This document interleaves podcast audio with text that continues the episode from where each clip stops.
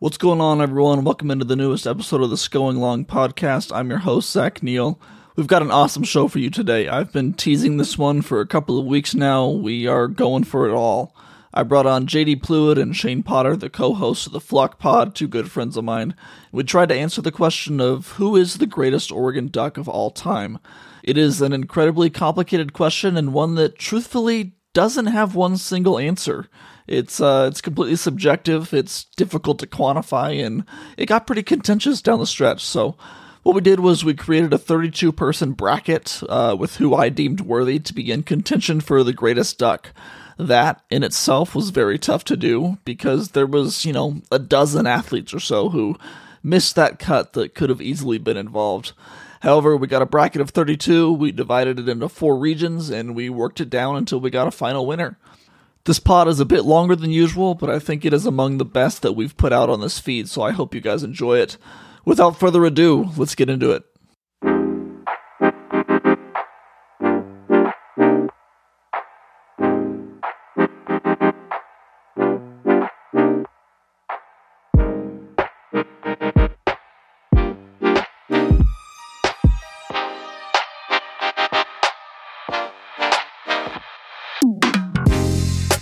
Right, I am incredibly excited for this. I've got my good friends JD Pluid and Shane Potter joining me, co hosts of the Flock Pod, one of the best Oregon podcasts out there going right now. If you don't already, please go check it out. JD, we were just hanging out this weekend, but how are you doing, man? Doing very well. Doing doing very well. You know, we're having a, a, goat conversation today, so I had to rock my goats jersey. You know, for for the convo today, just felt appropriate. But no, life is good, man. Life is good. Thanks for having us. Appreciate it. We're already starting arguments, aren't we? I had to. We're already. Had to. you make, you make me want to go grab my Dillon Brooks jersey then. oh no, let's not get into that yet. Shane, it's Shane. It's probably been a little bit tough for you with all of the losing that Oregon basketball is currently doing. But how is your daily fight against the Oregon Twitter trolls going? I just wanted to get an update. You know, it's it's always a battle. Like, yeah, it, but you, you said it best. It's it's getting harder by the day. yes, it definitely is. All right, let's dive into the main event. Um, I've brought these guys on today to have a little bit of fun. We are going to try to decide who the greatest Oregon Duck of all time is. I know that's a, a big task to take on, but I think that we're I don't know, I think we'll be we'll get down to a, a pretty good answer today. As an ode to March Madness, which is something that I unfortunately don't know if either of the Ducks team are going to be able to participate in this year. We are going to do a bracket style, uh, you know, tournament today between these these 32 guys. So it's not a draft, it's not picking teams. It's 32 person seeded bracket of who I have determined are the most worthy candidates for the Oregon greatest of all time. I'm not going to lie, this was a lot harder than I thought to put it together. Um, cutting it off at 32 players felt impossible determining seeding felt impossible and like making coherent regions felt pretty impossible. But you know we made it here and hopefully it all works out and we get a clear winner in the end. So um, you guys have not seen the bracket seeding yet. I have told you the 32 names but you don't know matchups or, or any of that. So are you guys ready for the bracket seeding i'm going to send you a text with it right now. Let's and go. then we can we can discuss all right, it has been oh, sent to you. Oh goodness. Oh, oh wow, you even got full bracket right. style and everything. All right. Love it. Oh, so oh, wow. for the listeners, oh, wow. I will go through our through our regions and our four number one seeds. We aren't going to get into listing all 32, obviously, but so we start with the speed region, which the number one seed is Phil Knight, a notable track star track star, track alumnus, you know, Nike star, I would say. Nike star. then you've got the uh, the Hardwood Heroes region, which is Sabrina Ionescu is the number one seed. Ooh. You've got the Golden Age region, which Marcus Mariota is the number one seed. And you have the Legends region, which uh, Steve Prefontaine is the number one seed. So that's what we're dealing with. Do you guys have any hot takes or opinions just based off the seeding? This is already way harder oh than I word. thought this is like, going to be so you, challenging. Yeah, this is what I was telling when you. you. sent us the list of names, I was like, okay, you know, like I, I was already kind of thinking, you know, kind of planning ahead what it was going to kind of look like, but. Woo, this first round, man. There's a lot of there's a lot of tough ones. I feel like we're exactly. gonna the debates are gonna come come flying early. So, speaking of debates, Shane, I wanted to make way for you real quick. We had a little bit of a debate already over one of the eight seeds. I put in Dillon Brooks in the eight seed.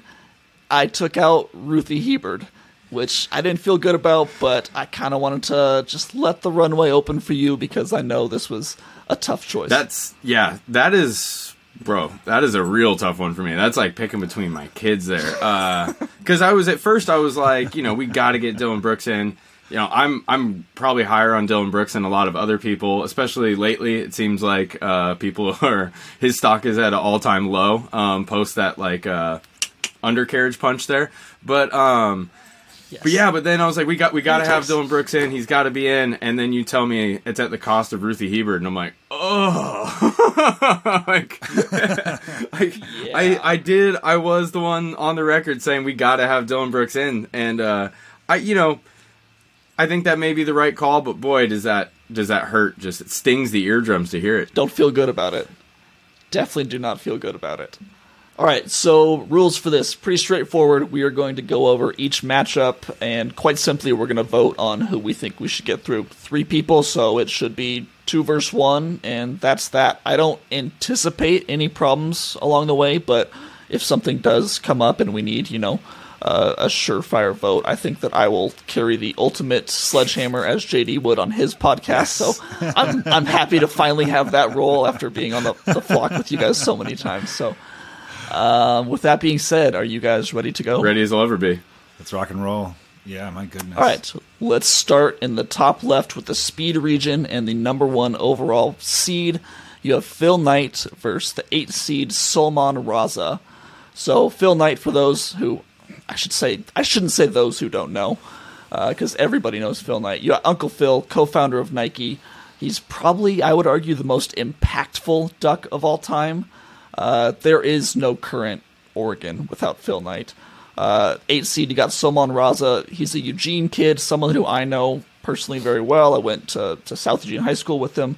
He sunk the national championship winning putt at Eugene Country Club, brought the first ever Oregon men's golf championship to Eugene um, against Texas, and I believe it was 2016. I don't have that year in front of me, but so That sounds right. That sounds 2016, 2017, 20 one of those years. But so Yeah. first matchup, one versus eight, Phil Knight versus Sulman Raza. I don't think we need to spend too much time on this. I I wanted Sulman in there, obviously a good friend of mine, someone I, I've known for a long time, but any thoughts from you guys? I mean, crazy impactful putt for sure. And I, you know, I worked for Raza's dad. Shout out Direct Kick Soccer, you know, back in the day. So I met Raza or met Sulman when he was a, a little guy too. But yeah, this is a slam dunk. It's got to be Phil. Yeah, Knight. I'm 100% going Phil. Uh, what what the university has looked like since Phil really came in and got really hands on with the program and you know really turned it into like the University of Nike. Uh, I don't think that that can. All, all respect to Sulman, I don't I don't know him. Um, I was aware he was on the team, but I was a I'm a bigger Aaron Wise guy anyhow. Um, so yeah, I'm I'm going with Phil on this one. No disrespect though. No disrespect. All right, we will put Phil Knight through. No surprises there. Your 4 5 matchup in the speed region, you've got Raevyn Rogers against De'Anthony Thomas. I know Thomas not a track star, but he's definitely a speed guy. So, Raevyn Rogers, Olympic bronze medalist in the 2020 Tokyo Olympics, fourth fastest 800 meter time in U.S. women's history, six time NCAA champion, 10 time All American, 800 meter three-peat champion in the 2017 Bowerman Award winner, which is kind of the track version of the Heisman Award. So, um, and then De'Anthony Thomas, seventh rated recruit in Oregon history, most touchdowns by a true freshman in Oregon history with 18. He had two touchdowns, 314 all-purpose yards in the 2012 Rose Bowl. He's 19th on UO's career rushing list with 41 touchdowns, 1890 yards. So that's your matchup. Any thoughts from you guys? This is a tough one out the gate. Um, you know, like uh, you know, immediately I was kind of like, oh, it's got to be De'Anthony. You know, just what he meant to the school, and you know, being this uh, kind of like high profile incoming freshman from like Snoop Dogg being you know one of his mentors and helping him choose his university. So I was Im- initially kind of leaning that, But the more I thought about it, I think I'm going to vote Raevyn Rogers on this one. Um, going to the Olympics and competing at that high of level, where De'Anthony Thomas kind of fizzled out at the next level, um, which is un- unfortunate. I mean, this it's it's hard because it's like, what does it mean to the the school while they were here or their entire career? But uh, with Phil Knight being the number Absolutely. one seed, I'm kind of leaning into their entire career. You know what I mean? So I think we definitely have to weigh in on the entire career. That's that's part I of think it. it's all, got to be part of it. So yeah. Yeah. I'm gonna go with my my vote with Raevyn Rogers on this one. JD. Man, this is tough. I don't have a lot of like Oregon Duck jerseys anymore, you know, but one of the jerseys that hangs in my closet is a De'Anthony Thomas jersey. And I mean, it's, it doesn't have his name on it, but it was number six. We made like Who's Your Mamba shirts, you know, when I was, you know, a little bit younger to support him. I got I got to support my guy here. And I know he, he kind of fizzled out at the next level. He had a hard time in the NFL, but I got to go De'Anthony Thomas here. I got to go Dat, run Dat, run. Wow, I love it. I get a tie-breaking vote this. Yeah, I think right it's going to happen in the more often than you think. I know. I really think it is. I really think it is.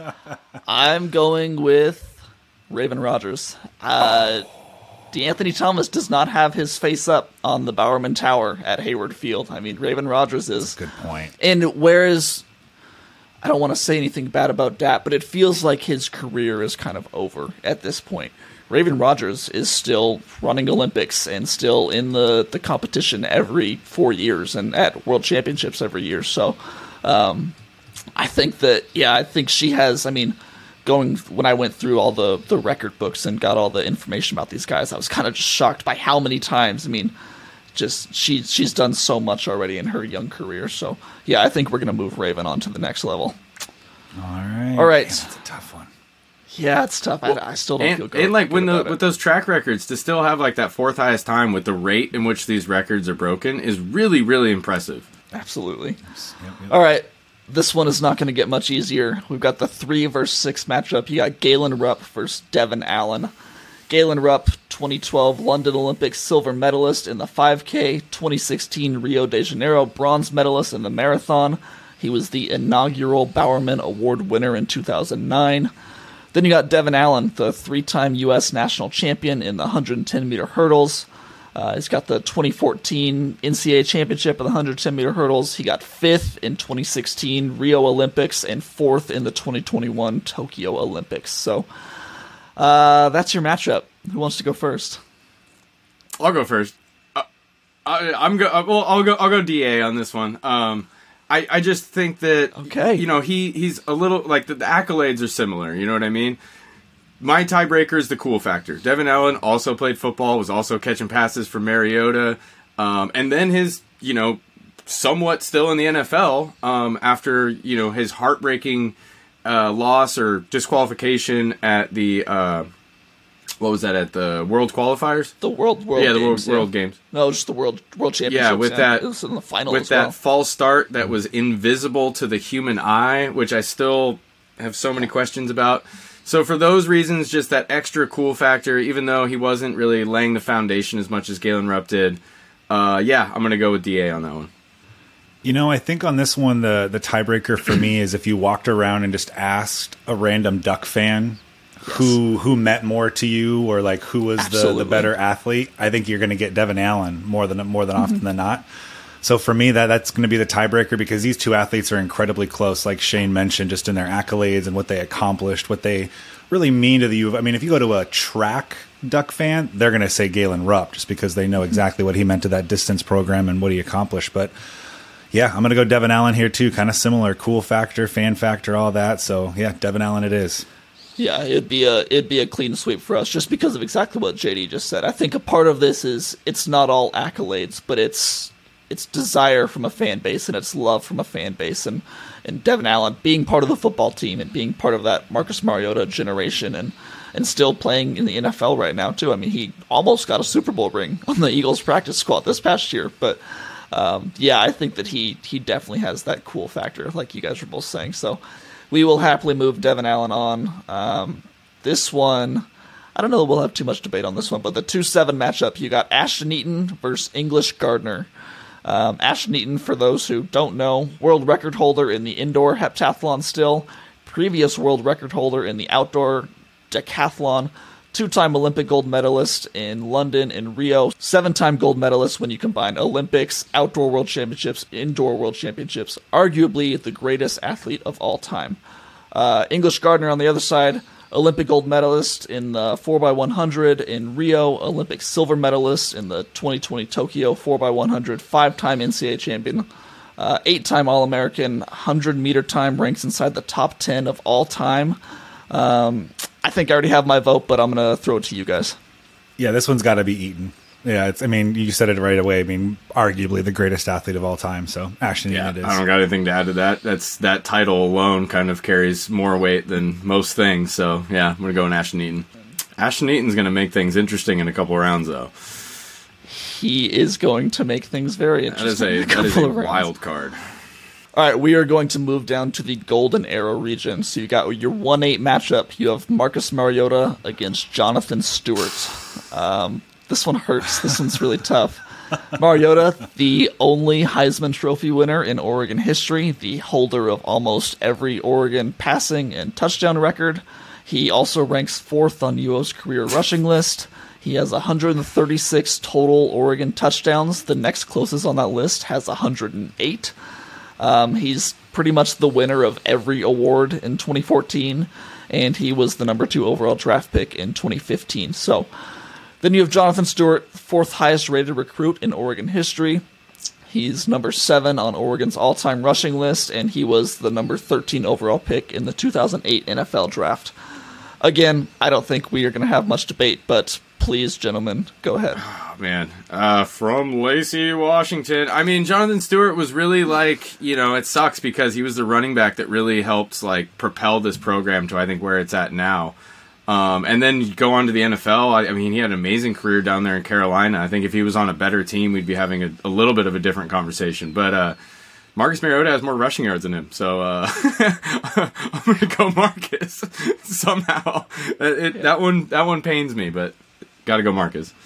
Yeah, I love me some Jay Stu. I mean, there for a while, the Carolina Panthers were one of my side teams, so I was definitely rooting hard for him, and you know, loved his career in the NFL and loved his career at the you know University of Oregon. But I mean, come on, the flying Hawaiian.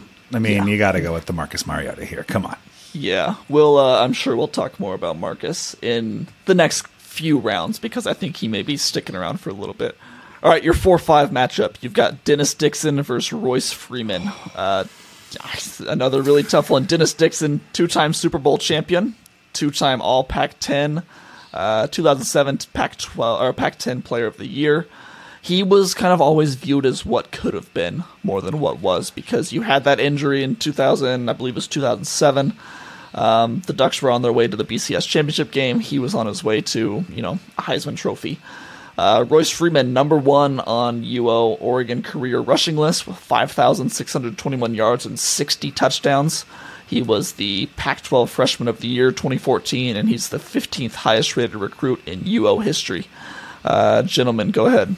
Man, I saw Dennis Dixon play as a gray shirt at one of the spring games, and you know how I love my predictions, gentlemen. But I said he's going to be the next Akili Smith because that's exactly the kind of player that he reminded me of, and he, you know, maybe reached that plateau and then never able was able to take that next step just because injuries. You know, I'll never forget that Arizona game, just watching him try to battle and play to just get destroyed. Uh, I gotta go. I mean, I love Royce Freeman. Again, the thickest thighs I've maybe ever seen, maybe besides Nick Chubb.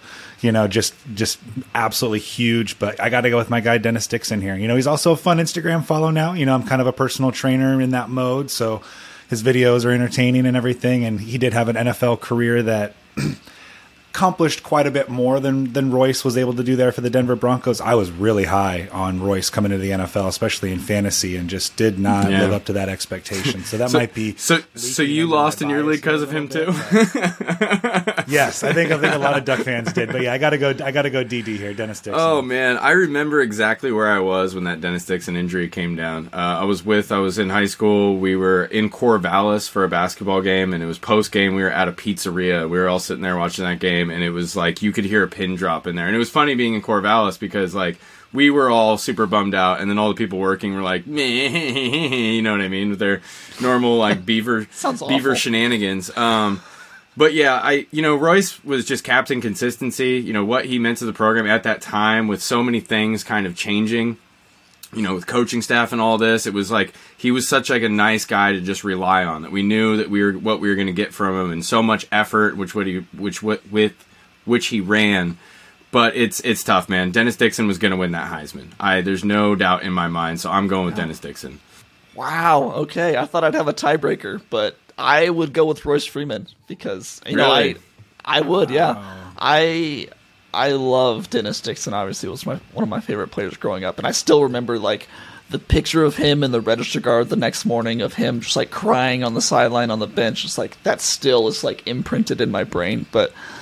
I think just the the longevity that Royce showed at Oregon is something that we haven't seen in a long time, and I don't think we ever will see again, especially from a running back.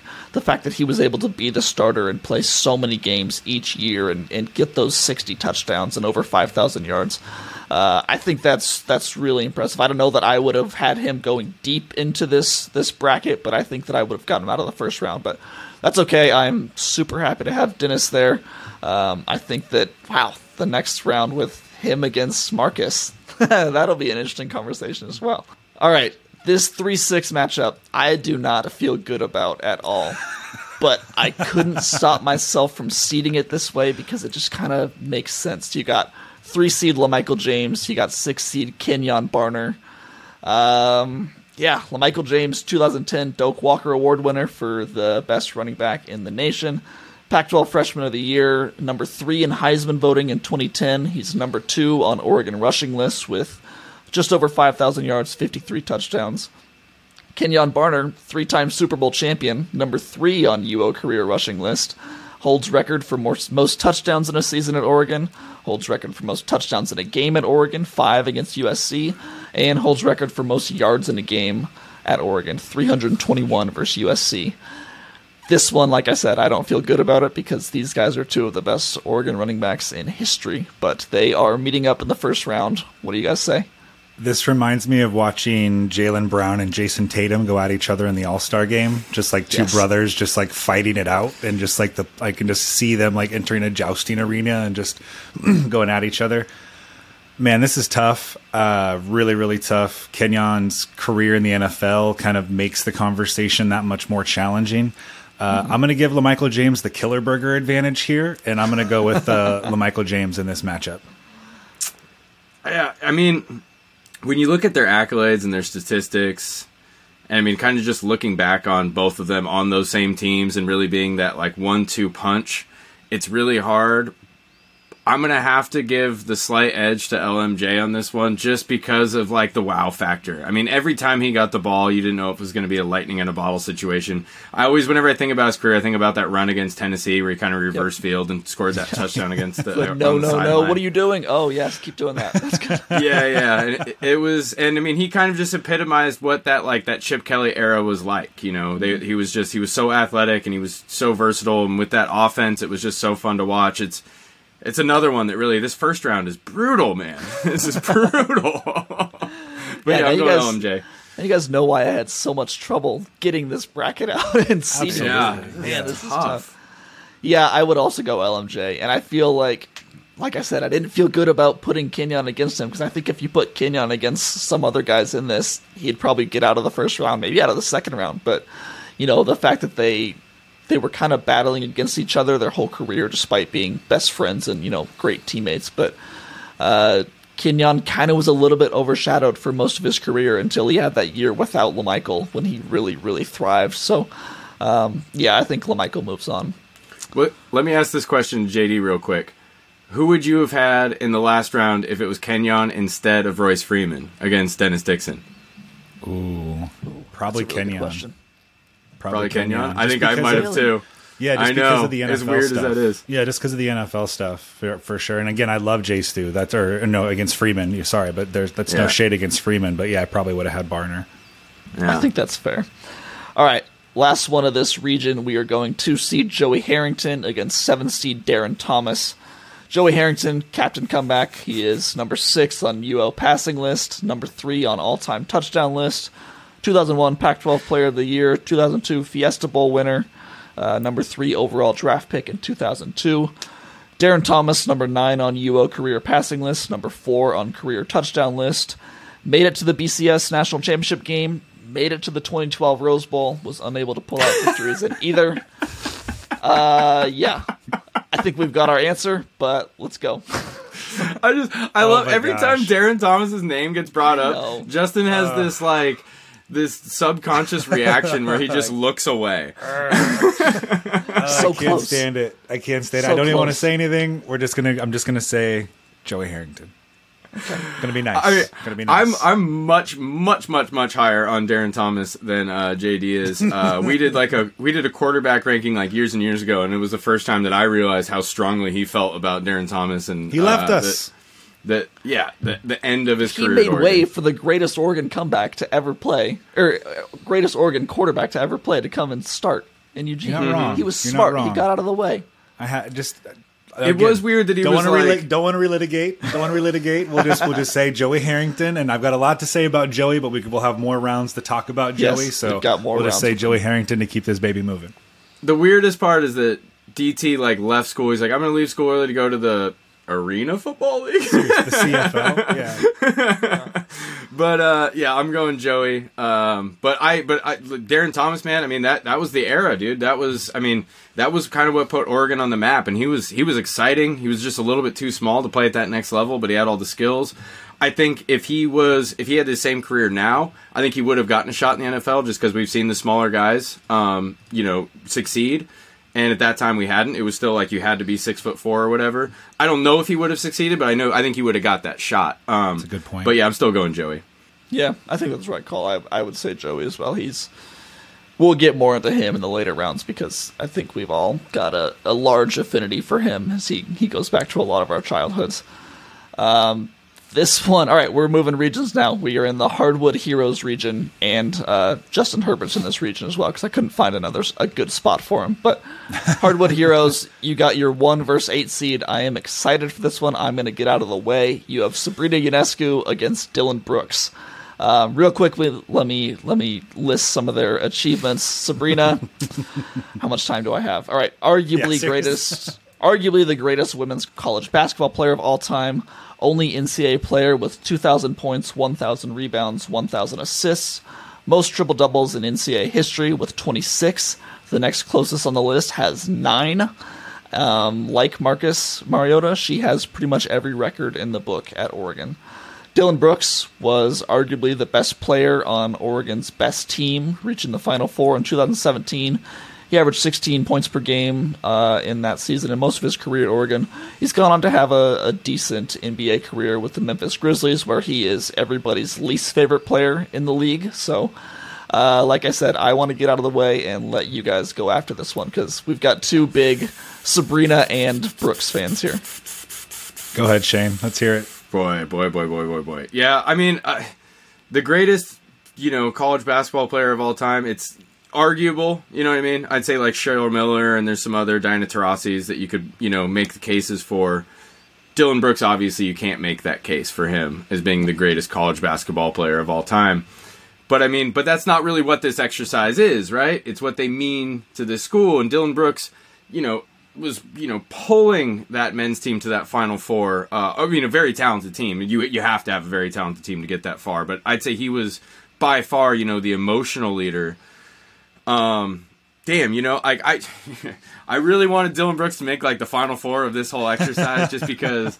I, I have been so on his side. Yeah, I know. And then Zach just kind of like he puts him up against Sabrina. Um, so yeah, my vote is going to be a very, very reluctant Sabrina Ionescu, who I, I mean, I don't. Well, we'll save that for later. I'll let JD go.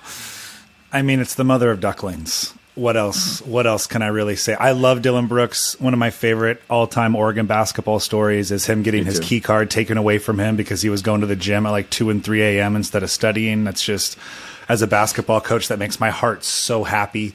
But uh, I, you got to go with the mother of ducklings here. Got to. yeah, I don't. I'm sure we're going to get into this later, but I don't know that there's many people that meant that mean more to Oregon sports than Sabrina does at this moment. Absolutely. So, Yep. yes, that's a clean sweep for her.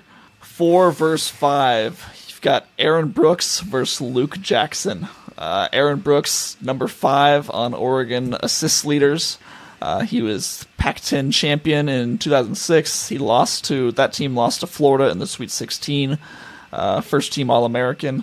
Luke Jackson, number two, Oregon scoring leader. Number eight, Oregon rebound leader. Number seven, Oregon assist leader. Number three, Oregon steals leader. First in Oregon history in free throws made. Made the Elite Eight in 2002. One of two Pac 10 players with 1,900 points, 700 rebounds, and 400 assists. Go ahead. This one's really tough. Um, Luke Jackson is like your prototype college basketball player. There's certain guys that when you watch college basketball, like you think of like Tyler Hansbrough, Adam Morrison, like that just mastered that version of the game. When you get to that next level, there's all these spacing things, and the game is just played at a much different speed. In which I think when we watched Aaron Brooks here in college, we're like, this guy's going to be a good pro. I also said that about Luke Jackson, but all, the the NBA kind of changed the moment he got there, and he also went into a really poor situation His being on that team man. with LeBron. Yeah, his back was Um, just so terrible. That's what gave out. Yeah, and the injuries and everything. So it's it's this really interesting conversation here because it's like you know the the better college career versus the the longer better career for Aaron Brooks. So my tiebreaker is going to be what I think these players mean to Duck fans, and I think that Luke Jackson is still a name that resonates here in Eugene. Um, he came in when I was working at Hot Mama's Wings when he was coaching at uh, whatever the Christian school is called now. Um, Oh, Bushnell. Bushnell now. Bushnell. Uh, everybody in the restaurant kind of stopped and was like, you know, not only is he like a very tall person, which you know gets a lot of attention, but uh, you know, pe- I could see people whispering about him and all of that. So just kind of like the the Oregon legend. I'm going to go with Luke Jackson. Yeah, I've got. I mean, I remember I was in the gym playing at the student rec center, and this kid showed up, little hoodie on, took his hoodie off, and he had a completely bald head. And we're like, "Who the heck is this little alien kid?" And he came out on the court and just started destroying people. And later found out that was Aaron Brooks just showing up at the gym on a campus visit and just wanted to play a little basketball. Uh, Luke Jackson arguably has one of the greatest performances in Oregon history, scoring something like 36 straight of his team points, 39 total Yep. points overall in that game against Colorado in the NIT. This is really tough. This one is really, really tough for me, but I think I've got to go with Shane on this one, and I think I've got to go with Luke Jackson just because of, again, the cachet that he carries with Duck fans, I think is a little bit more and just that that individual performance. I mean, I was there, I was in the stands for that one, so that just resonates with me so strongly and so deeply. Got to go with that. Got to go with Luke Jackson. Let's make that a clean sweep then. I was I was also really Alright. That's tough it's though. just such a it's such a toss up between the two because Aaron Brooks was one of my favorite players growing up, and you just you love him. I think that I would argue I think he's maybe more of a more of a fan favorite than Luke was. I know that Luke's part of the Luke to Luke thing, but you know I know just people love Aaron Brooks, but then you you go through all of Luke's accolades, and he's the only player that I think is in the top ten for four different categories in Oregon sports history. It's like he did so much here, and like I think it was JD or I forget who was saying it that you know he is just that prototypical college player. Like he just he kind of does everything for you. So um, yeah, I, th- I think I feel pretty good about moving him on. I think he's a, a really good answer. This one is going to get tough, and I'm not sure which way we're going to go. Your 3 6 matchup, you got Peyton Pritchard versus Luke Ridnour. So, Peyton Pritchard, number four Oregon scoring leader, number one Oregon assist leader, number two Oregon steals leader. He had, I know this was before his Oregon career, but four straight state championships at West Linn up in Portland. He made the Final Four in his freshman season. He was the 2019 Pac 12 Championship MVP. Uh, made a Sweet 16 run, Pac 12 Player of the Year in 2020, and won the Bob Cousy Award for nation's top point guard. Luke Ridnour, number four, Oregon assists leader, number six, Oregon steals leader, went to the Elite Eight in 2002, and was the Pac 10 Player of the Year in 2002. I know my answer, but I'm curious what you guys have to say. I think it's incredibly appropriate that these two are matched up against each other Yes. because both like incredibly good basketball players, but maybe some prickly personas. You know, if you had a chance to actually talk to these guys and some interesting. I mean, I've we we talked about the Peyton Pritchard story on our podcast quite a bit. If you want to go back, I don't know remember what number that is, but had an interesting self portrait. You know that he submitted in an art class that we found Yes. kind of kind of fascinating. And Luke Ridnour, you know, he was in school when I was there. Him and Luke Jackson had a golf cart that they used to cruise around on campus. may or may not have stolen said golf cart for a little joyride and things of that nature. So just some some good, you know, stories here collaborated with both of these athletes. I've got to give Ridnour the the the bump here, and I'm gonna go. I'm gonna go with Rid just because of what that Luke to Luke connection meant for the University of Oregon at the time. Just how exciting that was here to be in town. Uh, his his NBA career left a little bit wanting, but played for 15 something I mean, teams. Yeah. I mean, had a lot of longevity, but just never had that like career year. I guess is what I what I would say. Yeah. Peyton I mean, I thought he was going to be in Europe. I was. This was another player that I was completely wrong about in regards to his professional career, and he's really impressed me. But I just, I can't, I can't get past some things. So we're going to go Luke Ridnour here.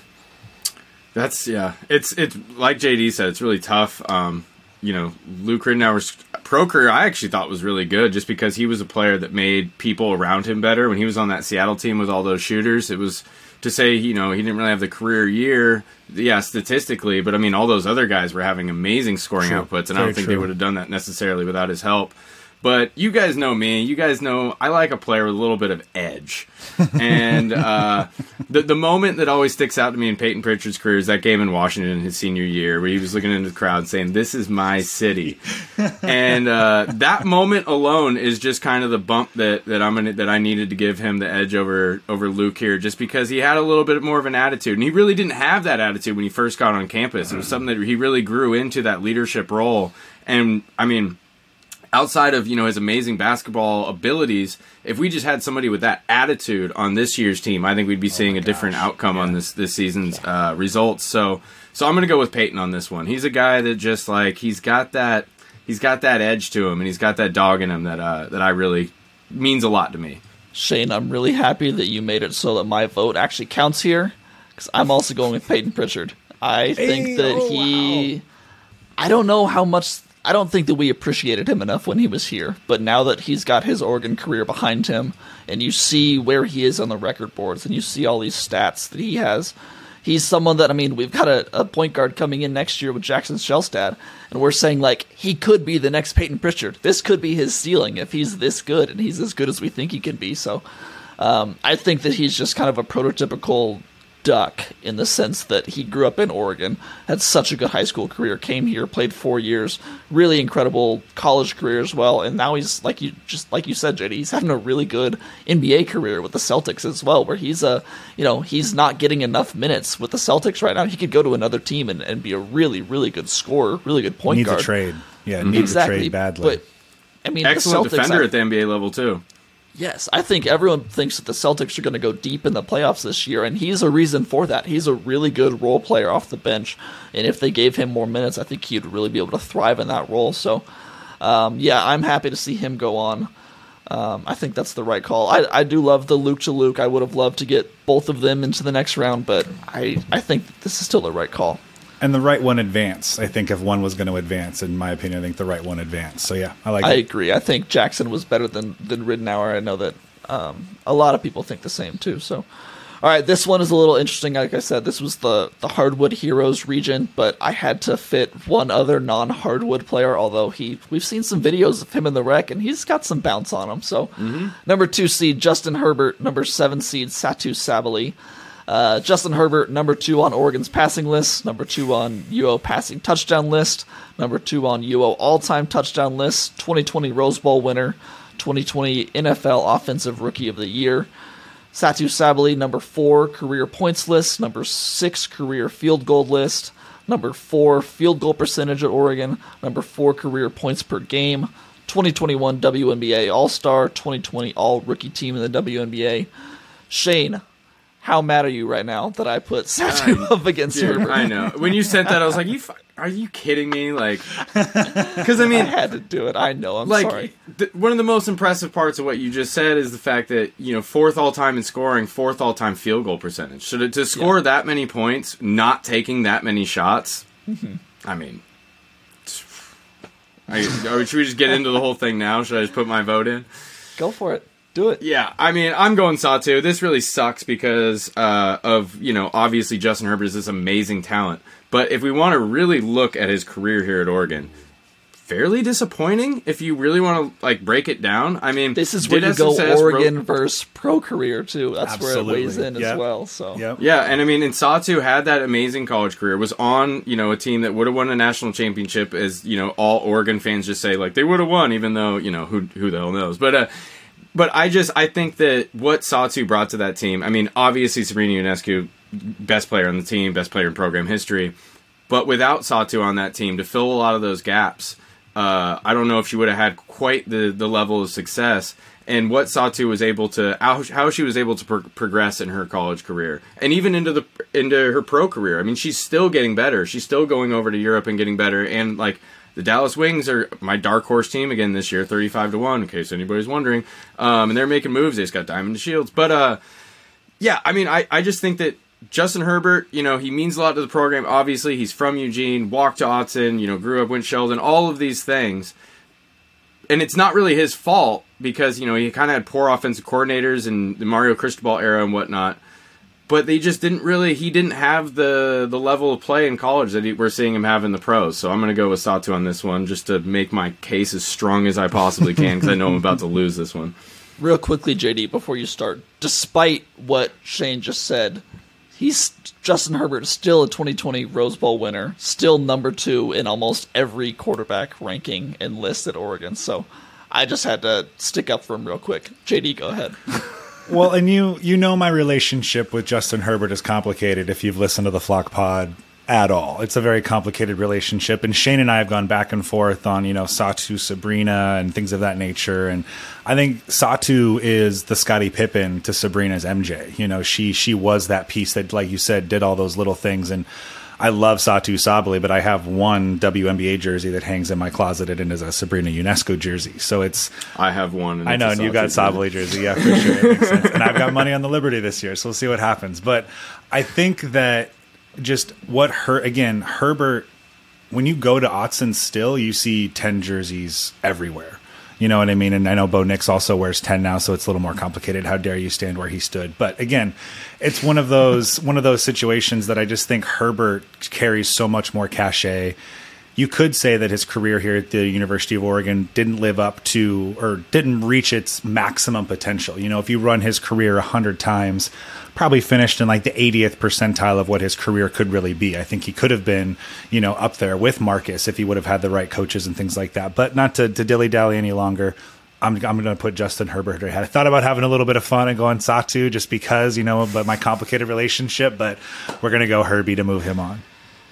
Yeah, I'm I'm going Herbert as well. I think that ah. one of the most important. I know. I'm sorry, Shane. One of the most important things about him is you take away his college career and just what he's done at the NFL level is kind of what we expected, what Oregon fans expected Marcus to do. And when Marcus didn't really thrive at the next level, I think it was really disappointing for a lot of Oregon fans because they so badly wanted this this duck in the pros that they could be, you know, proud of and happy for and root for on Sundays.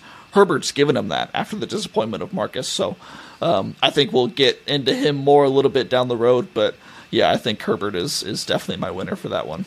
Zero playoff wins, but okay. Okay, he's well, like what four years in the in the league? Hey, Kellen Moore, baby. Kellen Moore.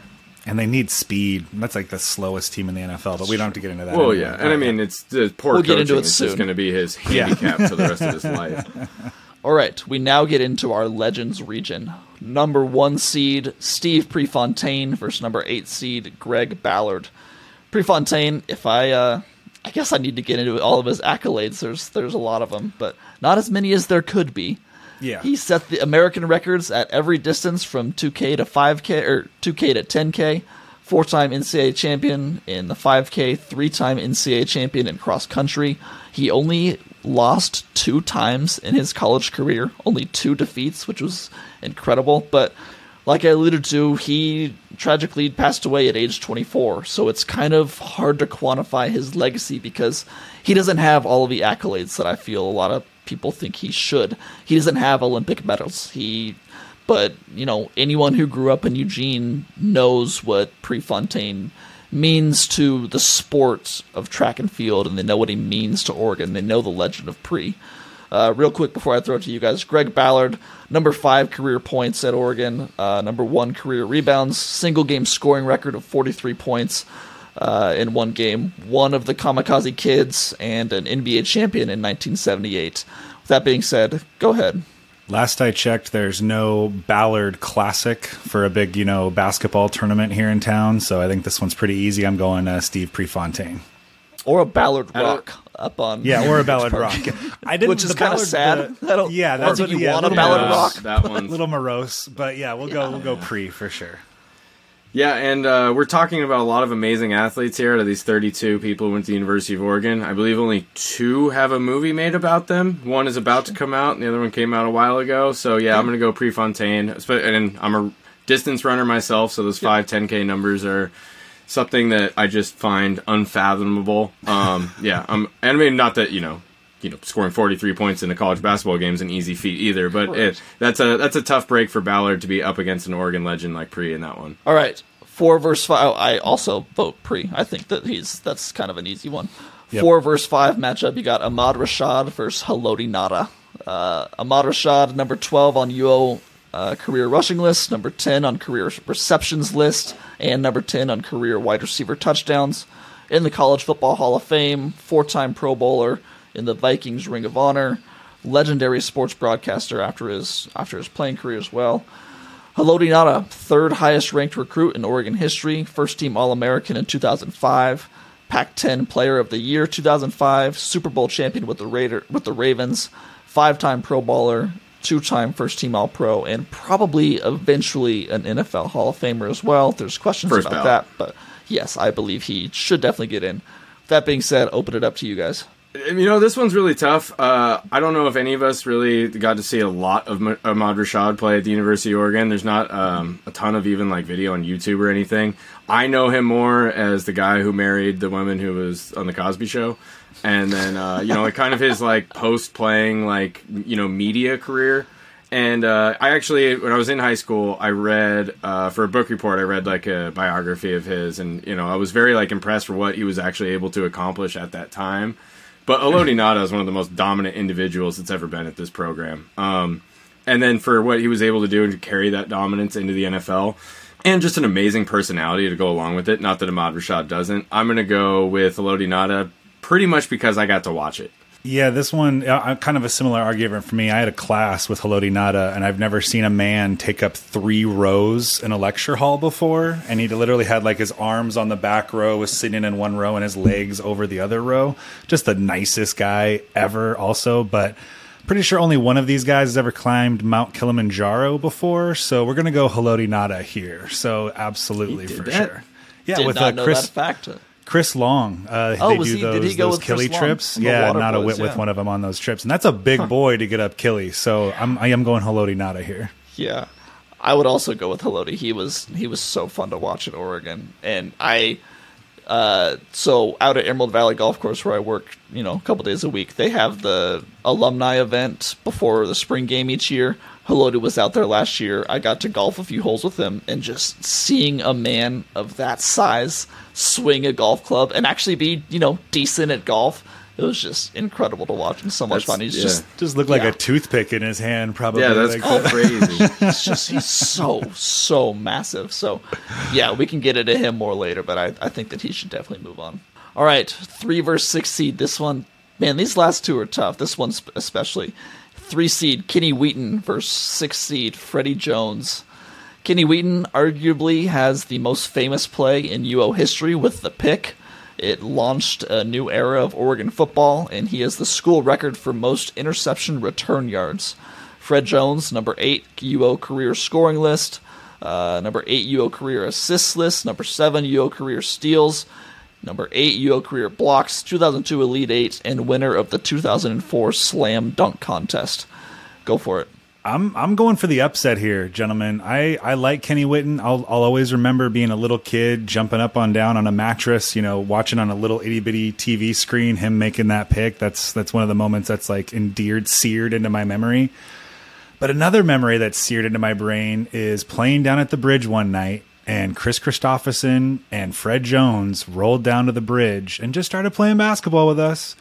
And threw down one of the craziest dunks I've still ever seen in my life. Threw it up off the backboard, turned with his back to it, grabbed it, pulled it down between his legs, and then threw it down. It was absolutely insane. And he's he's done it at the NBA level, slam dunk champion. I'm going for the upset. I'm going Fred Jones. Yeah, I had a poster next to my bed growing up of Fred Jones on that dunk contest from Indiana, where it was really just a bad pass, self pass, that he was able to catch it and throw it down. And I mean, I always think about that dunk against Arizona State at Mac Court, uh, that one that will ever f- live in infamy. But if we're talking about infamy, I mean, Kenny Wheaton had the moment, and it's against Washington, ripping their hearts out. And if we're going like you know greatest, what they mean to the program, I mean, my personal favorite out of these two players would probably be Freddie Jones. But if we're going like greatest overall impact, that when they play that tape at Autzen Stadium, there's 52,000 people in there getting goosebumps at the same time. It's true. So I'm going Kenny Wheaton. Very interesting. And I interesting. want to make it hard on Zach. Uh, I'm yeah, glad, I'm glad, I'm glad I split this did. one. Yeah, I like it. I am also gonna go Kenny Wheaton, Oh, which feels crazy. I know Fred. I mean, Freddie has all the accolades, all the. it's probably the right pick. It's probably I mean, the right he. pick. I think he had the better Oregon career, but like like Shane was saying, when you talk about the Oregon goat, do I think that Kenny Wheaton is the Oregon goat? No, but I think that he is. He's up there in Oregon lore, and everyone knows the name Kenny Wheaton. And you know, you know Jerry Allen's call. Kenny Wheaton's going to score. Everyone knows what that meant for the program, and and kind of what's happened since then. So. Um, that's really tough. I, I hate to knock out Freddie, but I think that Kenny, I think Kenny should move on. All right, final first round matchup. We got the two seed, seven seed, Dan Fouts versus Ron Lee. Dan Fouts, number eight career passing leader at Oregon. He's in the Pro Football Hall of Fame, six time Pro Bowler, 1982 MVP, 1980s All Decade Team in the NFL. Ron Lee, number one UO career points leader, number three career assists leader, three time All American, third most points in a single game with 41, and he is one of seven Ducks with his jersey retired um, previously at Mac Court, but now in Matthew Knight Arena. So, what do you guys think? This one's tough, but I got to go with the Kamikaze Kid. I'm going to go for another upset. Even if I'm the, the dissenting vote here, I'm going to go with Ron Wow. Lee. Just I can see the big afro running around out there. You know what I mean? And I just I love both sports. I'm just more of a basketball nut. So to me, I think Ronnie Lee and what that Kamikaze team meant to the U of O. I know Dan's a, a massive figure in program history also, but I'm okay being the dissenting vote here. I'm going to go with Ron Lee. Again, this is another one where I feel like I'm like contradicting myself at every turn here. but this is another one where it's like the college career versus the pro career. Uh, Ron Lee, obviously, great college career. He played a while in the NBA, but his talents didn't really translate. Uh, he was in college. He was a very big guard. I believe he was like six four and played point guard, and was really able to throw his weight around at that level. Didn't really translate to the next level. Dan Fouts, the, the college accolades aren't really that impressive when you go down and you look through it. Uh, I'm sure if you saw it in person, like none of us were able to, that it would be a much different experience. So I'm kind of going with the tiebreaker here being the after sports career. And I'm going to go with Dan Fouts and what he just means to to football fans in general. Um, and the fact that you know he is constantly reminding people on those broadcasts when he was doing it for CBS about the University of Oregon. Like every time him and Neil Everett were two people that every time they got a chance to like be pro Oregon on a national broadcast, they were, and that was something that we didn't really hear a lot, um, especially just schools out here on the West Coast in general, because we don't have the the history of the older universities on the East Coast. So I'm going to go with this the slight, slight favorite of Dan Fouts here. I'm really bummed that you're making me be the tiebreaker. That was here. that was my I was other part of hoping it. that I wouldn't have to. Man, it's tough because these are also two players. I mean, I I didn't ever watch these players. I mean, everything I've seen from these players is all all you know stories from other guys and some video if you could find it online. But um, I think I'm going to go with Ron Lee. I think that yeah, I think just the Kamikaze Kids. That's such a great era. The fact that he's still number one in career points at UO, number three in assists. And you know, every time we're at my night, you see those jerseys up in the rafter. You see Ron Lee's number thirty up there, and I think that, you know, no shade on Dan Fouts, but his his career started after Oregon. I mean, he was such a legendary NFL player. I mean, I was talking to to one of my coworkers that we were going to do this, and he's a you know he's much older than I am, and he's like, "Oh yeah, I mean, Dan Fouts probably has to be the winner of that, right?" And I'm like, "You know what? I I honestly don't think so because he was a really good NFL player, but he didn't do anything at Oregon." It's like, "Yeah, I guess I guess that is right." So, yeah, we'll move on, Ron Lee. Um, I feel pretty good about that too. All right, we are moving into the second round now. I know that took what was it, 50 minutes for the first round, so thank you guys for sticking along for this entire podcast. It's gonna be a long one, I know, like I said earlier back up to the speed region. We got Phil Knight against Raevyn Rogers. What do you guys think? And if you need me to go over accolades again, if you want a refresher, I can. But I think we we pretty much know what we've got at this point. Yeah, I'm going Phil Knight. Yeah, I, don't, I mean, I don't think a whole lot. I mean, he's it's Uncle Phil, it's Nike U, Phil Knight. See, I'm gonna zag. I getting Phil out of that first round, you know. You're doing it to me again. You're making me be the deciding factor. well, I mean, correct me if I'm wrong, but Raevyn Rogers had a much, much more more successful actual running career here, right? I mean, Okay, but- athletically. I mean, but who is Raevyn Rogers without Phil Knight? hmm, that's a good point. That's a good point. You know, I mean, she's still a great athlete, but she's wearing. yeah, I mean, while doing it. well, I'm like, I don't think it would have affected her career, it could but maybe her where it happened. though. Yes. Yeah, and the fact that Oregon was really making track athletes into bigger stars than probably any other university. Some SEC schools might be mad at me for saying that, but they're not listening. That's fine. Um, yeah, no, you, oh, man, that's really hard. Sorry, I don't want to make this longer than it needs to be. I think I'm gonna go. I'm gonna change my answer. fine. I'm gonna go back to Phil. I think I'm gonna go back Okay. to Phil just with the with Yeah. the the overall impact is just really hard to. uh But I mean, Raevyn Rogers, uh, yeah, yeah, yeah I'm, I'm sticking with Phil. I'm you want me to come there. back to you, Shane? I'll make this easy. I'll make this easy for you. I'm saying Phil Knight as well. I know that my uh, my main point in Raevyn versus Dat was Raevyn has her face up on the Bowerman Tower at Hayward Field, but there is no Bowerman Tower or the new Hayward Field without Phil Knight. So I think that Yeah. when you're talking about Oregon Goats, I think that while she's had a great career, still having a great career, I think that Phil deserves to move on. All right, your six verse two, Devin Allen versus Ashton Eaton. What do you guys think? Again, potentially quantifiably the greatest athlete ever. We got to go. I mean, I, Dev, Devin Allen's still doing it, still doing great in the NFL. I hope he got he needs to go to the Chargers because they need speed, but that's a whole other conversation. Uh, I'm going to go with Ashton Eaton here. Yeah, I mean, it, it's tough because you know Devin Allen is a better specialist than Ashton Eaton, but when you think about these heptathlons and what all goes into that, and I was at the NCAA championships the last two years, but this last year I was uh, watching the decathlon stuff, and the interviews afterwards were just hilarious because they're like, "What are you thinking about? Like we're going to day two? They're like sleeping.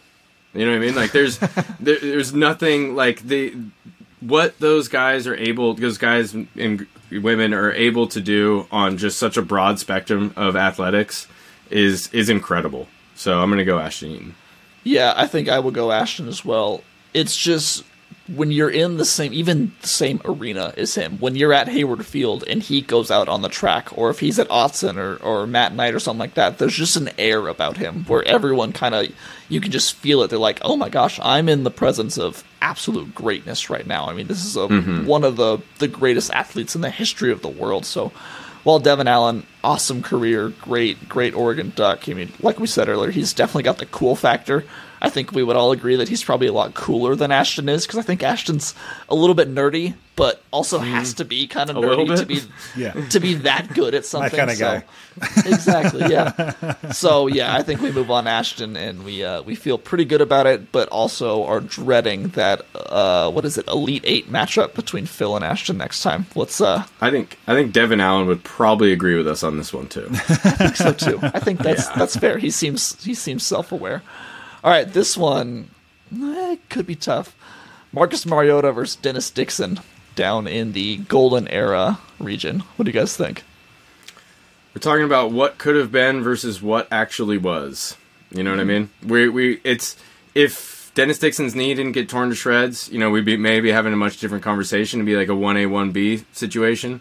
But in my eyes, you know, it it it sucks for Dennis Dixon, but it's got to be Mariota. He he actually got the trophy. Yeah, it, ditto, ditto, ditto. The flying Yep. Hawaiian flies on. Agreed. Marcus is the only Heisman winner in school history. and I think that it could have been two, like Shane was saying, but you know, in the end, that's that's how the ball bounced. Go ahead. Well, I just think we'll, we'll get to it on our next one, but I think it could have been three. Could have been three, yes, absolutely. Well, actually, maybe could have been four almost too if you consider this next matchup. So, Michael James, Joey Harrington. Go ahead, JD. What do you think? No, that's a good point because LMJ had a legitimate case also. He You know, finished. the he finished won- third in what Yeah. 2010. Doak Walker. Yeah, were but here that's, that you know, year. yeah. Pac-12 He was or up against Pac-10 bias. Cam, Cam Newton won that one. Was it Cam Newton? I think it was. Yeah. I think it was Cam. God, Cam Newton. Such a complicated relationship. Um, this one's really hard for me. Um, one of my favorite moments, you know, is seeing Joey Harrington, and it doesn't have anything to do with him being on the field. It was him and the pit crew, you know, cheering on the basketball team there, and just because he was such a, just was the everything you wanted a college quarterback to be. You know, here at the University of Oregon, represented the the university with class, supported other um, programs. You know, did what he could for everything.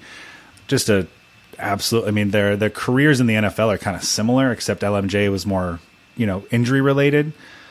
But just the nostalgia factor. Oh man, but that LMJ backfield and with Marcus, man, this is really tough. A little bit more success. a little bit more LMJ. success too. But again, I don't have that many jerseys hanging in my closet. I've still got the classic Joey Harrington, the brown green kind of, you know, the one that a lot of people think mm-hmm. is really ugly now. But got to go Joey here. It's really tough, but I think splitting hairs, I got to go Joey Harrington. Yeah, I mean, everything that Justin just said, and I mean, I know Zach, you just got a chance to talk with Joey recently. Uh, we did uh, like last year. Yeah. The dude is like an Oregon historian at the Oh, same time. He's I mean, so good it's, at it's, this. it's unbelievable how much he knows about the university's history, how much he's still paying attention to what's going on today. His Twitter persona, you know, breaking down, you know, what's happening with every quarterback in the football team, and even beyond the football team, which is really impressive. A lot of these football guys are so honed in just on football, but he really knows his stuff about everything. And I mean, if we're talking just about relevance to the school, I mean, I think honestly, LMJ might have had a better playing career if we're being 100% honest, just what he was able to accomplish. I mean, like, but Joey was the the person that really helped put this school on the map. That billboard being in New York City, like that kind of stuff, I think is the big cultural impact that really gives him the edge. So I'm going to go Joey too. Thank you very much for not making my vote count here because I, I still don't know my answer. I mean, I LaMichael was coming to be when I was in high school, and so he was kind of the guy that that was just you know everyone was so obsessed with. I know you are so old. You were telling me that you were in class with Haloti Ngata, and I was like, oh my god, Yeah. How old are you? Yeah. Yeah. But I like that I fall right in the middle here, so this is perfect really for me. do. LaMichael was the guy. I mean, he was just so transcendent, and that that era of Oregon football is really what took the Ducks to the next level. I mean, that's when they were, you know, getting to the BCS championship, and and just you know, the fact that he even got invited to New York for the Heisman ceremony was he was just so cool to be a Duck, and he he really helps elevate that brand. But then, like you said, Joey is kind of what created that brand. He was part of that, and there is no. I mean, the Ducks aren't where they are today. I don't think without Joey because he kind of helped lift them out of that funk in the late '80s and the early '90s, and, and kind of lift them there and help them along there. So, I don't know what I would pick. I'm glad I don't have to pick because we're gonna move on Joey Harrington. All right. We are going to the Hardwood Heroes region, top right of the bracket. We got Sabrina Ionescu against Luke Jackson. What do you guys think? Mother of Ducklings. Give him, I'll keep, I mean, I love Luke Jackson, but Mother of Ducklings. I was originally just going to be contrarian and pick the opposite of what JD did, but uh, it's Sabrina. Um, It is. It is. I yeah. I mean, I said a lot of nice things about Luke Jackson before, so I'm just going to go ahead and say Sabrina in this one. Well, and just just what she did for the women's basketball program as a whole. and women's basketball, as a Women's basketball, Yeah, yes, exactly. absolutely. But you look at the the buy-in. I don't know that there's been a more popular team in Oregon sports than that women's team in whatever mm-hmm. 20 I forget what year it was, 2016, 2017. I mean, they were getting bigger draws than the men's games and they were getting I mean, obviously Autzen's a lot bigger than Matt Knight, so not the same draws, but the level of passion was there for that women's team. And you know, even on the road people were filling out road stadiums up at up at Washington to see Sabrina Ionescu play. I mean, she was that big of a draw and that big of a talent. And when the the Team USA came into Matt Knight and Sabrina's team beat them, it's like that's the kind of stuff that you know she's just such a historic figure. And yeah, I think that we can feel pretty good about moving her on. All right, this one, hmm, interesting. Peyton Pritchard against Justin Herbert. What do you guys say? This is like ghost of predictions past coming back to I know, haunt was because I was so wrong on both of these guys. It's the JD Bowl. Yeah, seriously. Um, I got to go Herbert. I got to go Herbert just because he's had more, you know, success at the NFL level. I think you see a lot more Justin Herbert jerseys, you know, Charger jerseys and Duck jerseys running around here in Eugene than you see Peyton Pritchard jerseys. As much as Peyton did mean to the university and what he accomplished while he was here, but yeah, I got to go Justin Herbert. So I'm gonna go Peyton Pritchard on this one. Um, I I think that he actually accomplished more while he was here, and if I'm not mistaken, they both haven't really accomplished anything at the next level yet. I mean, we obviously say the potential is really there for Herbert. I mean, we we've had this discussion before. We all said he was what the top five quarterback in the NFL, and obviously Peyton Pritchard isn't a top five point guard. I mean, so but I mean they still are both basing that on potential still though. And if Peyton Pritchard was in a different situation in Boston, it, you know, maybe it'd be different. Like you, I don't think he'd be top five again. You know, the, the NBA He'd is be just Alex kinda Caruso though. He'd be like Exactly. that level. You know, of he's star. absolutely- oh, man. buried on that Celtics team. If it wasn't for the addition of Derrick White and some of these other guys, he'd be getting a lot more run, and he wouldn't be getting the seven minutes sparingly that he gets there. But if we're talking about what they did in college, Peyton Pritchard carried that Ben's basketball program to. I mean, he was with Dillon Brooks for that Final Four, but then some of those other years, he was he was the guy. Really, he was the straw stirring the drink. Um, both local guys. One's obviously a little bit closer to Eugene than the other, but both Oregonians. And I, I just think that his four years here were more impactful for the program moving forward than Justin Herbert. Interesting. I didn't I didn't plan this in the seating at all, but I do kind of love that these two matched up against each other because they both are those those Oregon boys, and you know they have had similar, like you said, professional careers after uh, solid, really solid Oregon careers. I think I'm going to go with Herbert in the end, just because of what I was saying earlier that the fact that he's given Oregon fans something to root for in the NFL and a quarterback to really call their own. That feels like, you know, because you look at Marcus, like I said, didn't have the NFL career we wanted. Look at Joey, didn't have the NFL career we wanted, and it's kind of Oregon fans. I think are starved for that top five quarterback to call their own and to really have bragging rights about. So I think I'll take Justin going forward. I was really hoping right. Pritchard was going to get traded to the Clippers just because of the duck tent and like Shane's like infatuation. That would have been a mm. good situation for him too. now I now I have Russell Westbrook on my yeah, now, Oh, have fun. How's that going to work out for you? Nah, that's a conversation for another day. I'm hoping that Peyton Pritchard finds himself in Orlando. oh, That'd be fun. That would be fun. I think that he could be that kind of like behind the scenes type player that uh he's everything that Jalen Suggs kind of isn't as far as like a bas- like how the game is played. And I just think he would be a lot better at getting all of those skill guys involved. But again, that's another, that's a, another conversation for another day. another podcast. Yeah. All right. The Legends region. We've got Steve Prefontaine versus Haloti Ngata. I'll go first here. Um, that's this is a really tough one. Uh, like you like we said before, I think Haloti Ngata is going to be a first ballot Hall of Famer in the NFL, and obviously probably like the best or maybe the second best interior defensive lineman in program history. I don't know him and DeForest Buckner probably you that would be the conversation. But I mean DeForest Buckner didn't even make this list, so. Oh man, you know, I run on the Prefontaine Trail all the time. I feel like my heart is telling me Prefontaine and my mind is telling me Haloti Ngata. I'm gonna go Pre- Prefontaine on this one. Yep, I'm going to keep this one simple. I'm going to go pre also. I love Haloti, but I just think pre again. There's a Prefontaine classic. What he means to the track program. He's the the not the Godfather because that's more Bowerman, but he's like the the God nephew or whatever you want to call it. You know. He's uh, whatever Al Pacino's character is. yeah, I was trying to think of a good. I don't know if this is correlation there. wrong to say, but it kind of feels like he's Jesus of Oregon. Oh, Yeah. You know, he's that's a better Care- better careful, take. died yeah. very young. I know it's, It sounds like something more something I would have said, but yeah. yeah, I could get into some hot water there, I'm sure. So I don't we shouldn't go down that road. But you know, no, he's just you're that figure wrong. that like you know You're not he- wrong. Yep.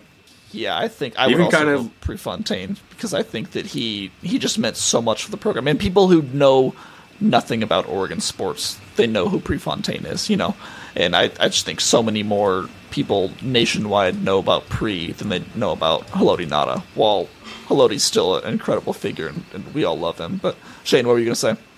Do you want to say it? Is it still on the the topic? I'll leave it out. I'll leave it out. Okay. We were we were kind of fired from the hip there for a second, and I We kind of riffing. recalibrated it.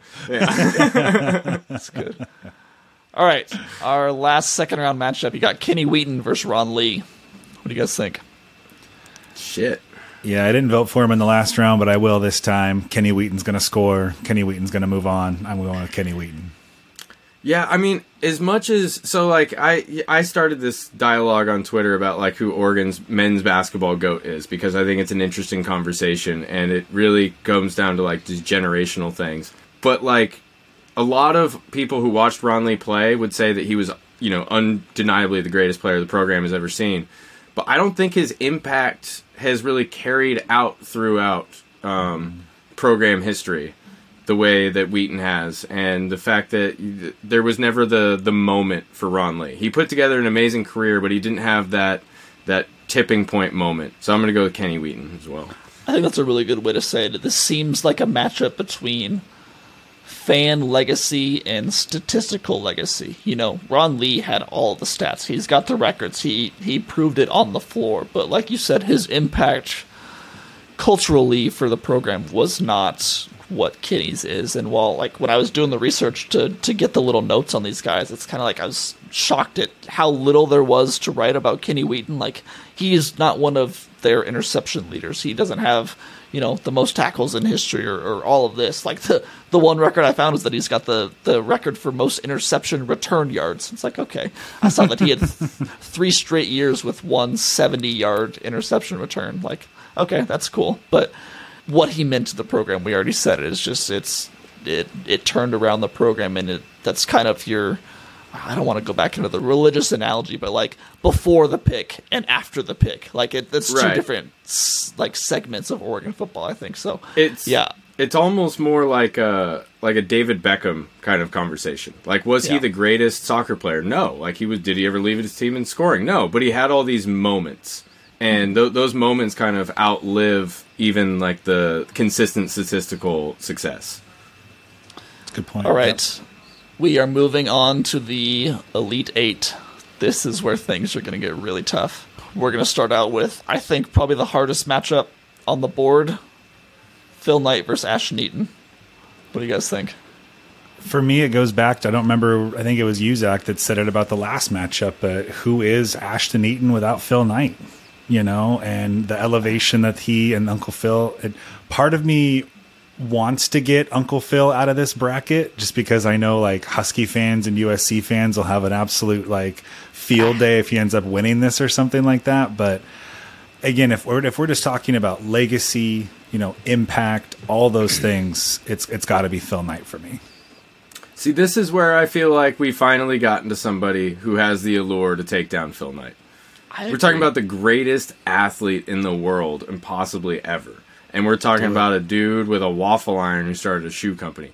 So I mean like I and I definitely have heard a lot less stories about Ashton Eaton being potentially kind of a bad dude and like the whole landscape of the the world's construction. And again, that's a if you want to get like a really long conversation, we can have that one. But I think that this is the first person, you know, Raevyn Rogers, I thought was close with all of her success. But if we're talking about Ashton Eaton and all of his success, I think we finally found somebody who can knock Phil Knight out, and I'm going with Ashton Eaton. Yeah, do it. I completely agree with Shane. I think that if you want to make the argument for every player on this list, you could say, what are they without Phil Knight? But this feels like a player, an athlete that was big enough to say, hey, he is, I mean, arguably the greatest athlete in the history of the world. I think he's big enough to take down Phil Knight and Nike. I'm going to go with Ashton Eaton. I think the team Do moves on. it. and There we go. Down goes Uncle Phil. Down goes the number one overall seed. That was our Gonzaga. Great. All right. This is another tough one. Marcus Mariota versus Joey Harrington. Man, talk about an era debate, right? Seriously. JD, I'll go first on this one. Uh, yeah, I mean, wh- you know, what Joey means to the program, I don't think we can, you know, overstate. It's he's the reason why there's a lot of Duck fans nationwide, um, and you know, like you're definitely one of these like, you know, quote unquote Godfather type figures. But I think Marcus coming to this program wasn't really. I don't think that he was because of Joey. You know what I mean? Like Marcus came here as a three star from Hawaii. Nobody was really high on him when he was coming in. It wasn't like this. I mean, he had a third or a quarter of the fanfare that like Ty Thompson got as an incoming freshman. And what he was able to build and accomplish over his four years, I think he's one of these players that we can kind of detach from the Oregon history. Uh, I think he's one of the rare examples where he would have came here and done what he did regardless. And his work ethic and you know how nice he was to the community not to take anything away from joey he is as well. And then you know to go to that next level and they both kind of had the same career kind of uh, in the nfl so i'm going to give the slight nod to, to marcus here just because he was able to win it. He passed him in almost every statistical category. And uh, yeah like i said before he was he was kind of an outlier on this the storyline of Oregon sports. Yeah, I'm going Marcus also. I mean, shout out uh, a Wheel Pizzeria. You know, I still order from them all the time, and it's the it's the Mariota every single time from that spot. If you never had a Wheel, it's delicious. By the way, definitely Mm, order some of that pizza. But Shout out Steve um, Martz. yeah, I got to Yeah, exactly. gotta go. Gotta go. Marcus Mariota. Yeah, I think it's. I'm actually surprised we had a clean sweep here, but I would also say Mariota because a lot of what Shane was saying, I feel like Joey Harrington got Oregon out of the doldrums in like before the turn of the century in the 90s. It feels like Mariota elevated them to the next level of where they are now, where now they're in the national conversation. I mean, they're often in the top five, top 10, top 15 mark, wherever you want to put them. They're nationally relevant now. He brought the first Heisman Trophy to Oregon, which is something that, you know, the Ducks don't have championships, but they've at least got a Heisman, and they've got a Heisman in the last, you know, decade, which is something that, you know, they can hold over a lot of other Pac 12 schools. I know that they do. But I think that I think one of the things that was most impressive about Mariota is we went through his stats. I mean, he's number one in almost every category. And then when you consider what they could have been if he was playing fourth quarters and third quarters, and if they weren't just blowing everyone out of the water, it could have been just otherworldly the type of numbers he was putting up. So I don't. I think he he's someone that, that would be honestly in the conversation for among the best college football players nationally in the past, you know, 20 years or something like that because what he was doing we just haven't really seen. He was kind of part of this new era of of mobile quarterback and um, it was really cool to see that be be born in Eugene in some sense. So I think we can move Marcus on with a lot of confidence. All right, Sabrina versus Justin. What do you guys think? This one's an easy one for me. Yeah, I'm gonna go. I'm gonna go Mother of Ducklings again. I think this one's uh, what she means. You know, all the little girls that play basketball now in Eugene because of her, and I think that her she well actually I mean professionally kind of similar. I mean she's had accomplishments, had to battle through some injuries, things of that nature, but. Just for me, just for vibes, vibes, we're going Sabrina Ionescu, the mother of ducklings. Yeah, and the fact that she, you know, went from Oregon, you know, from being from Northern California, and then goes to the NBA in New York or the WNBA in New York in this huge market, and she becomes the number one overall pick, huge market, big star, and then had, you know, kind of a hiccup early, but now where that where that franchise is headed um, is crazy. You know, where they're the with tied with the Vegas Aces in odds for the WNBA championship, and Herbert is ascending to get to that. Um, but it's just not there yet. Football's a little bit harder, has a little bit more of a learning curve as far as like what we've seen success early on in careers. In basketball, we've just seen players immediately make that impact, and you can make the argument there's five players, you're one of them, so you're having a bigger impact. A little bit easier to quantify. Um, yeah, I mean Justin, just it's it's almost there. Uh, he's somebody that probably sounds like I've been hard on throughout this podcast, but it's just been kind of through the matchups, and this is just another bad one for him to come up against the the Mother Ducklings is a tough tough beat. But if you're going to lose to anybody, losing to Sabrina in, a, in the bracket Yeah. matchup like this is uh that's the person you want to lose to. that's an, an honorable way to go out for sure, and I would do it as well. I, I say Sabrina because, you know, going back through the research and through her records, it's just what she did at Oregon is you can't quantify it by numbers because, like we said with the women's basketball, but you also consider what she dealt with with Kobe's death and all of that just turmoil and the the mindset she had to get into and play with, and the fact that the way her Oregon career ended just left such a hole in I'm sure every Oregon fan's heart because that team was, you know, probably I think favored to win the the NCAA championship. I mean, they were they were on a on a trajectory to go right through March Madness and win that.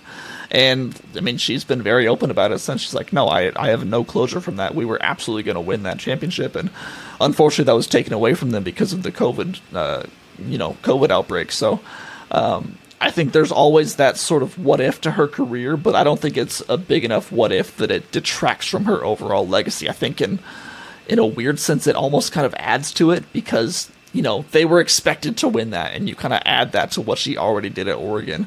It just becomes that much more impressive. So, yeah, I am happy to move her into the final 4. Last one, uh, the Elite 8, we got Steve Prefontaine and Kenny Wheaton. This one's tough you know, good good for Kenny making as deep of a run as he did here. Is the the last remaining three seed, you know, the lowest seed remaining here in the uh, Elite Eight. But you know, it's Prefontaine. You got I got to go Prefontaine. I think it's snowing right now. I just looked out my window. Um, it's like slushy for sure. I'm like I have a sunroof over here. As, as all of us like peek out our windows. yeah. Uh, anywho, yeah. I mean, uh, this one is it's a big impact on both these sides. You know what I mean? Because statistically, like you know, Prefontaine's career was cut short, and Kenny Wheaton just it wasn't really. He was more of an impact guy. So we got to go with kind of results for what they did while they were here, and I'm going to go with Prefontaine there, just because you know setting all those records. Kenny Wheaton set a record for most interception return yards. It sounds like, and that's pretty much it. and uh, I think that's going to be the deal breaker. Yeah, I think wow, we've actually had a I'm pretty sure a clean sweep in all of these Elite Eight matchups so far, which is kind of surprising. I also have Prefontaine because, like we've said, go ahead. Oh, I voted for Phil Knight. I was the I was the one. Oh, you did. Yes, that was the other. yeah, yeah, I messed it up. Sorry, boys. Yeah. Oh well. so off the beaten path for you to to go contrarian to what we were. and actually, you went with the higher seed there too, which is funny. Um, no, it's it's Prefontaine. It's Prefontaine. I think that his his legacy at Oregon. I mean, this this final four matchup between Sabrina and Prefontaine now is gonna be quite a thing to talk out. So let's get to the other final four matchup though. Before that, uh, Ashton Eaton and Marcus Mariota. What do you guys think? Justin, you go first. Yeah, this is this one's really tough. Um, again, we were we were talking about you know in the Joey Marcus matchup, you know how each player kind of rec- like represented a a decade or represented a, a, time, you know, a very defined time in Oregon history. And I think that these two represent different factions of fans. You know, Oregon has a very passionate track and field fan base for sure. And I get guarantee if you got somebody on from that track and field fan base, they would say Ashton Eaton easily But man, flying Hawaiian, just so many memories. Uh, leading the Chip Kelly Saints, you know, and what that what that offense went on to do. I mean, we're now seeing that offense basically in the NFL on Sundays, and just the impact that it's been able to have overall. I got to go with the number one seed here. I gotta I gotta set up the matchup that I kind of predicted before this whole thing started. So maybe I'm just leaning to that bias a little bit too much, but I'm gonna go with my guy Marcus Mariota here. So I was actually living in Hawaii when Marcus Mariota won his Heisman Trophy, and it was a really cool, cool moment uh, during the Heisman Trophy trophy pre- presentation. Uh, the restaurant I was working in was open air, so you know, like the you're looking out on the streets and everything like that. And for that like half hour, there was nobody out there. Everybody who was like walking the streets or whatever was like a tourist. Everybody who lived there was glued to a TV.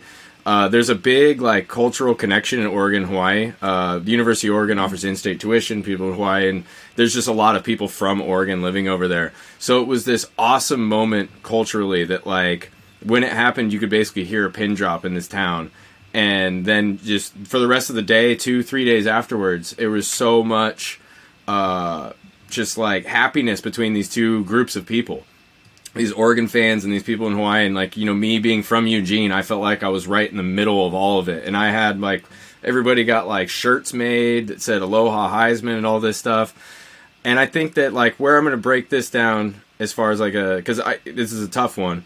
If these two players were like introduced at like halftime of like a game at Autzen Stadium or something, you know what I mean? Just like the crowd response. Uh, people love, love, love, love Marcus Mariota. Ashton Eaton, you know, world's greatest athlete. We've said it over and over again, but I'm going to give the edge to Marcus Mariota. I think that's a really good way to look at it. Is at this point, once you've made it to the final four of this bracket, obviously your your greatness precedes you. I mean, there's there's no arguing that you're not a one of the greatest ducks of all time. But if you leave it up to who fans have the most passion about and who fans have the most love for, I think it's got to be Marcus. I mean, he he represents an era of Oregon football that was the pinnacle.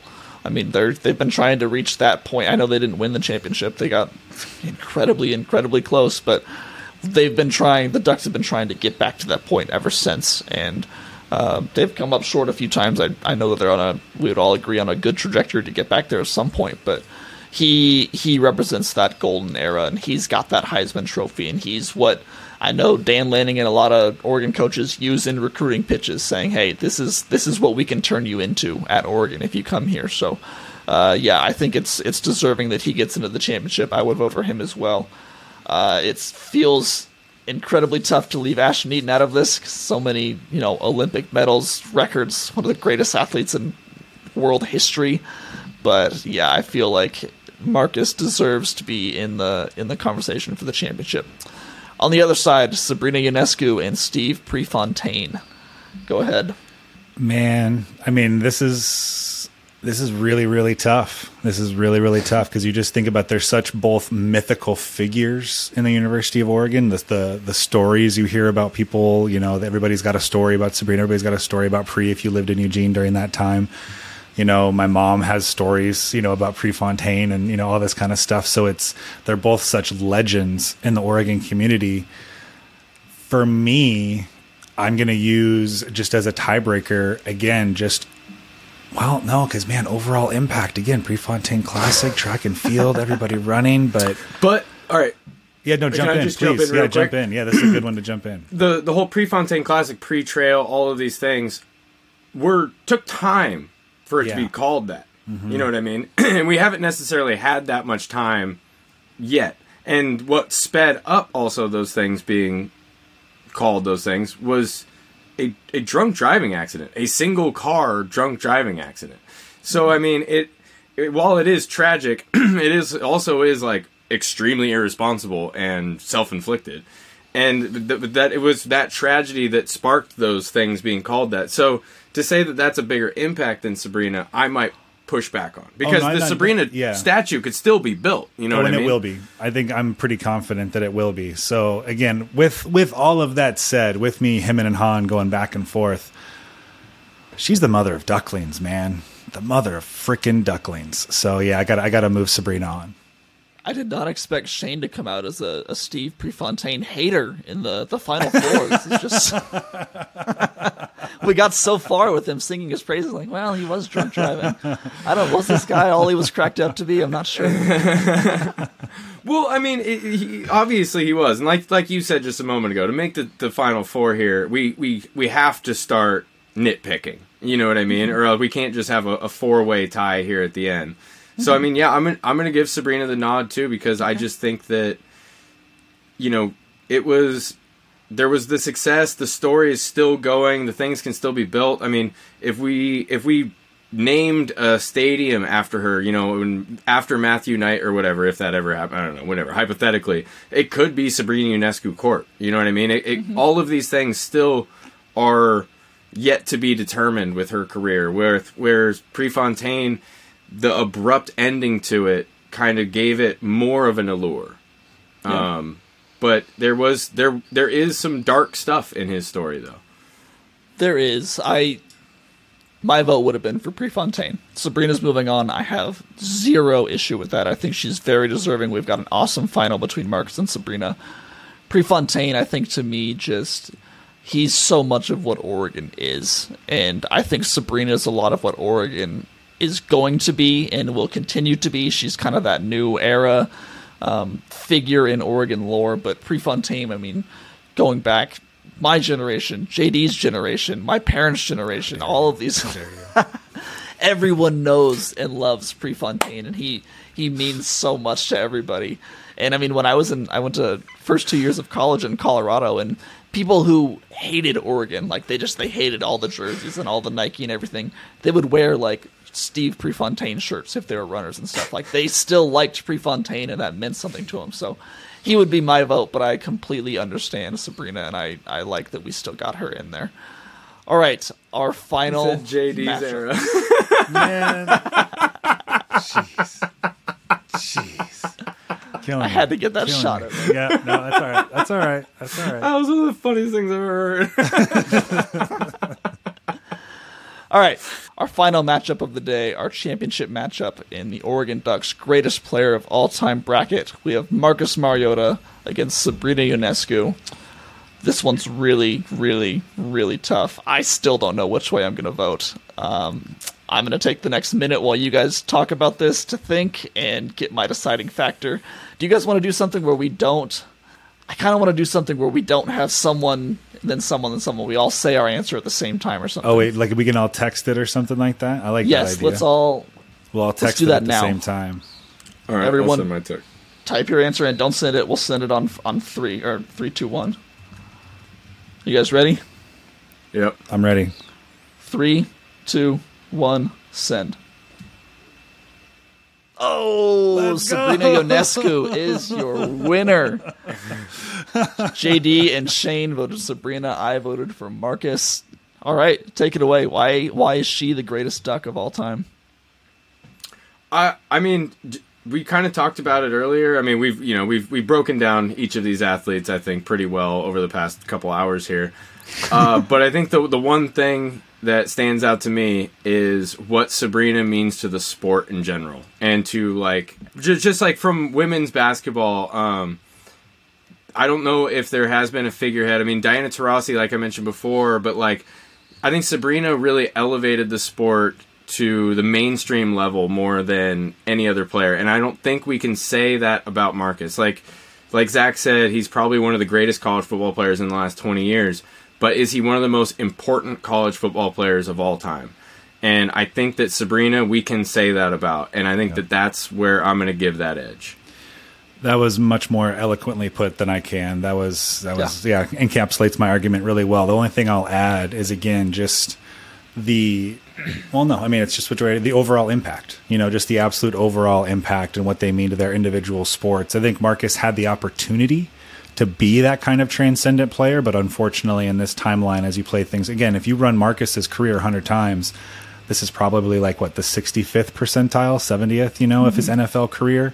If he doesn't have that nerve injury in his shoulder if he doesn't land in frickin' tennessee where they try to play exotic smash mouth you know who knows what his career could have been. But sabrina's doing it and sabrina's in new york landed in a perfect market. She is not only a basketball star but becoming a just media star you know, with just her marketability and everything else to go along with it. So yeah, I'm, I'm very confident, and this was the matchup I would have predicted uh, pre pre tournament, and uh, pretty confident in my answer of the mother of ducklings.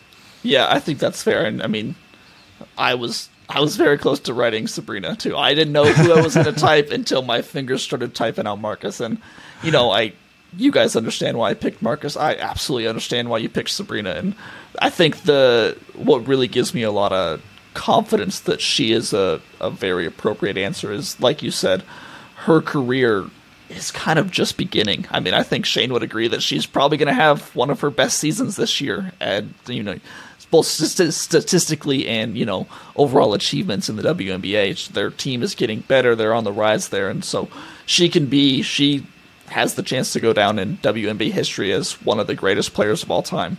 Marcus isn't going to do that in the NFL. I I know his career could still see a renaissance down the road. Hopefully, we all hope that happens, but he's not going to be, you know, a Pro Football Hall of Fame quarterback. So, um, I think it's great. I think it's a great answer that we got to Sabrina. Um, I think that yeah, she was a heavy favorite coming in. I mean, if you were to look at the top four seeds, I yeah, she's her Phil Knight. I thought would be the the one or two, but I'm kind of happy that we got Phil out in one of the earlier rounds. That that makes sense. Um, do you guys have any closing thoughts on the bracket before we get out of here? No, I mean I, I think that final four is is there's a lot to be said about those four athletes, and the fact that we picked Sabrina to be the outright winner, I don't think takes anything away from the other 3 um, it, you know, it's, it's it's really hard to pick against Marcus, and we're probably going to catch some shit for that, just because it's a non-football player that's going to win it. But uh, yeah, I I just think that I think it's the right call. But I think that the final four, getting those four right, I think was more important than actually picking the winner in this one.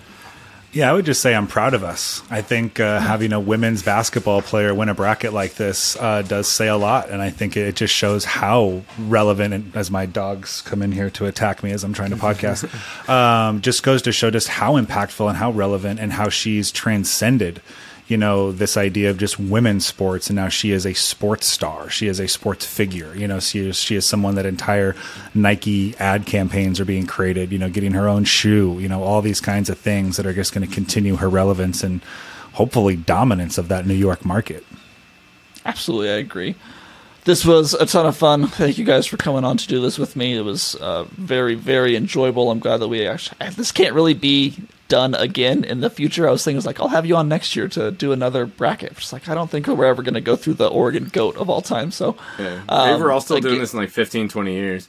Yes, maybe we'll revisit it. Yeah, a part two of the bracket. Uh, if you guys don't already listen to the Flock Pod, JD and Shane do a great job breaking down Oregon sports, Oregon basketball, professional sports with uh, you know pro ducks and everything like that. So um, I've had an awesome time being on with them. I know that um, I'm probably going to come on again soon as we get into spring ball. We've got some stuff we're cooking up. I'm going to let them announce that, but um, you know this this has been a lot of fun, and I've really enjoyed our partnership together. So thank you guys for coming on. Thanks for having us, man. Yeah, I appreciate it. All right, that's it for today's podcast. Again, thank you all for tuning in and going through the bracket with us. I've got multiple stories about the bracket going up on DucksWire this week, and I've also put out the original uh, unfilled out bracket on Twitter if you have any interest, I encourage you guys to to fill that out how you see fit and send that to me uh, on Twitter at Zachary C. Neel or at Ducks underscore Wire. I would love to see who you guys think is the greatest duck of all time. I probably won't be coming back to you guys with another episode until next week, likely with a guest. But then we will have had the Pac 12 tournament for uh, the men's team end, and we will know the fate for both the men's team and the women's team, whether it's the NIT or March Madness. At the moment, the women are right there on the bubble with a chance to get in. Uh, the men will still need an, uh, I guess, improbable run down in Vegas to get in. Uh, but we will see. We'll know by the next time I'm on here what's going on with them. On top of that, we officially get spring football back next week in Eugene.